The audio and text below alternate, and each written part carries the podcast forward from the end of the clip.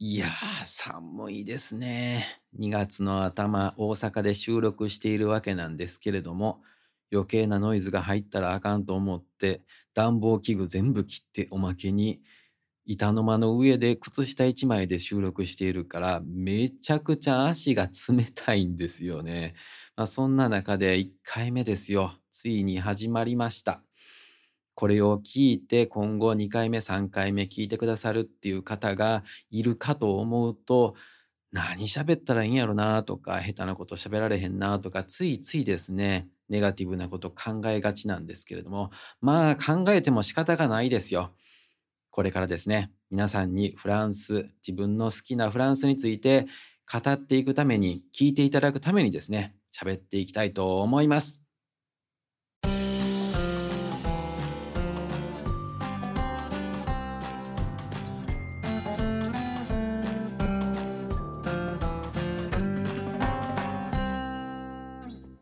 フランスの好きなものについてフラッと気軽に喋ろうをメインテーマに見栄を張らず肩肘張らず交流するためのポッドキャストです。こんにちは、こんばんは、リオです。第1回目、フラッと喋って始まりました。まずはですね、初めての皆さんに自己紹介をしてまいります。名前はリオと申します。RIO と書くんですけれども、もちろん本名ではございません。大阪生まれの大阪育ち純粋な日本人でございます。約1年間ですねフランスでの留学経験がありましてかなり昔になりますので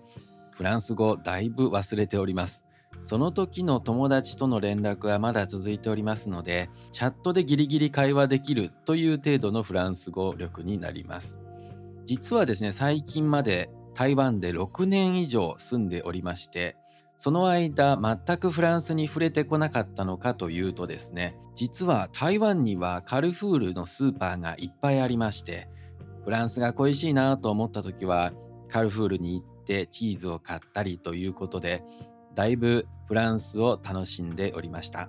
好きな食べ物はですねバゲットとチーズになります。チーズの中でもロブローションとトム・ド・サボアが大好きです。なぜトム・ド・サボアなのかというとですねこちらのチーズはサボア地方のチーズになりましてフランス留学していた時にそちらに住んでいたんですね。でチーズに合うといえばワインなんですけれども実はお酒が全く飲めないのでワインのことも全然知らないんですね。で好きなフランスの都市はボルドーなんですけれどもボルドーのワイン飲んだことございません。なので皆さんからワインに関する詳しい情報とか是非とも教えていただきたいなというところでございます。そしてフランスといえばサッカーを思い出す方もいらっしゃるかと思うんですけれどもスポーツにもともと興味がないのでサッカーももちろんペタンクもですね全く知らないという感じです。フランスといえばペタンクっていうイメージもあるんじゃないでしょうか。フランスの南の方に行くとですね陽気のいい日に公園で鉄球を投げて楽しんでいらっしゃる方たくさん見かけると思うんですけれども全くやり方もわからないというところでございます。そして最後のフランス旅行いつ行ったのかと言いますとですねかなり前になりましてもう8年以上になるんでしょうか。なので最新情報が本当にわからなくて情報が全く追いついていないという状況になります。なのでこの番組で皆さんからぜひともですね情報をいただきたいなと思っております。さてですね、え、こちらのフラットしゃべっての番組の方向性についてお話ししてまいります。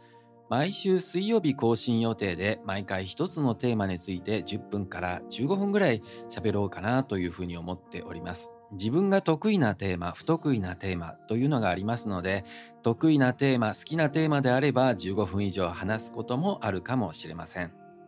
基本方針としては見栄を張らず肩肘張らず比較はしても上下は決めないということで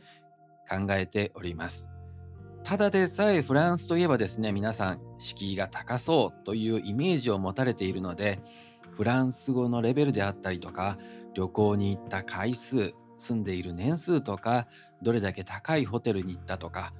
ミシュランの三つ星のレストランに行ったとか、まあ、そういった自慢話になるようなことっていうのはできるだけ避けようかなと思います。こういったことというのは比べてもキリがないということなんですね。なので今までフランスに興味を持てていない人たちのためにもですね参加しやすく理解しやすい番組作りを目指しておりますそして番組には目標を掲げています4つになるんですけれども1つ目として全エピソード総再生数5万突破を目指しております。皆さんからはですね YouTube のように何回再生されたというような数が見えないんですけれども管理しているこちら側ではですね総再生数というのが確認できます。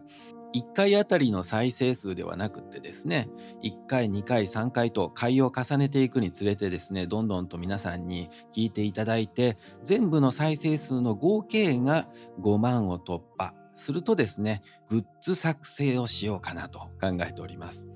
5万に近くなりましたら、また改めてですね、皆さんにご報告したいと思います。なかなかこれ5万突破しそうにないぞということであればですね、3万なり2万にですね、下げて、皆さんにご報告しようかなと思っております。作成したグッズなんですけれども皆さんから例えばお便りいただいたとかいろんな形で番組に貢献していただいた方々にですねグッズとしてステッカーだったりとかいろんなグッズを作成してお送りしようかなと思っております。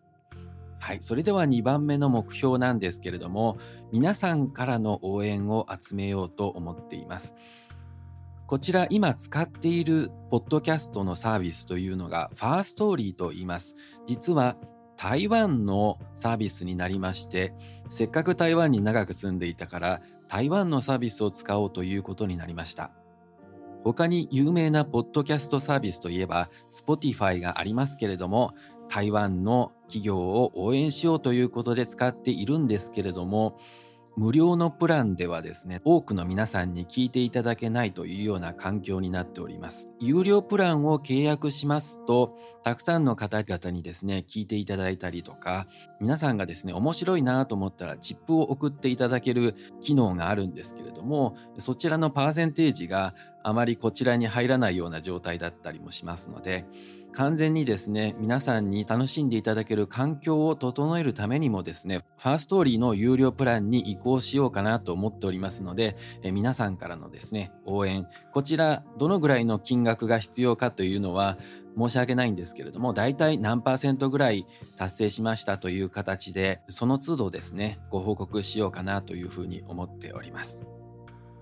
それでは3つ目なんですけれども、企業案件の獲得になります。例えば、フランスに関係する食品会社の方からコラボしないかというふうにご提案いただいた場合にですね、そちらの商品を皆様にプレゼントさせていただくとか、フランス語の学校とコラボした場合にはですね、何か特典が得られるようなそんな企画をしたいと考えております。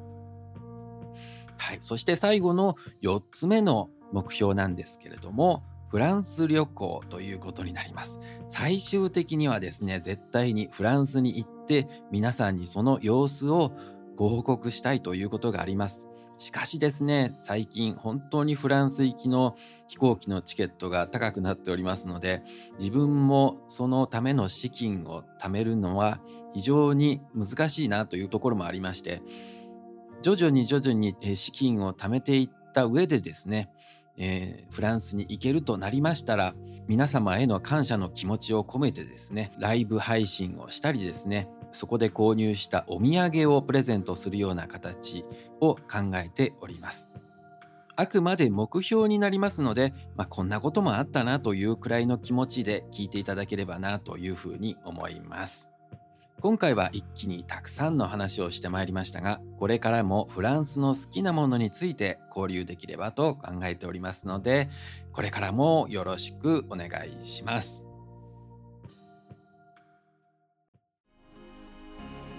フラット喋ってでは皆さんからのフランスやフランス語に関する情報、エピソードについてお便りをお待ちしています。ウェブサイトのお問い合わせフォームかメールにて番組内でご紹介しても問題ないか明記した上でお送りください。それでは次回お会いしましょう。アビアント。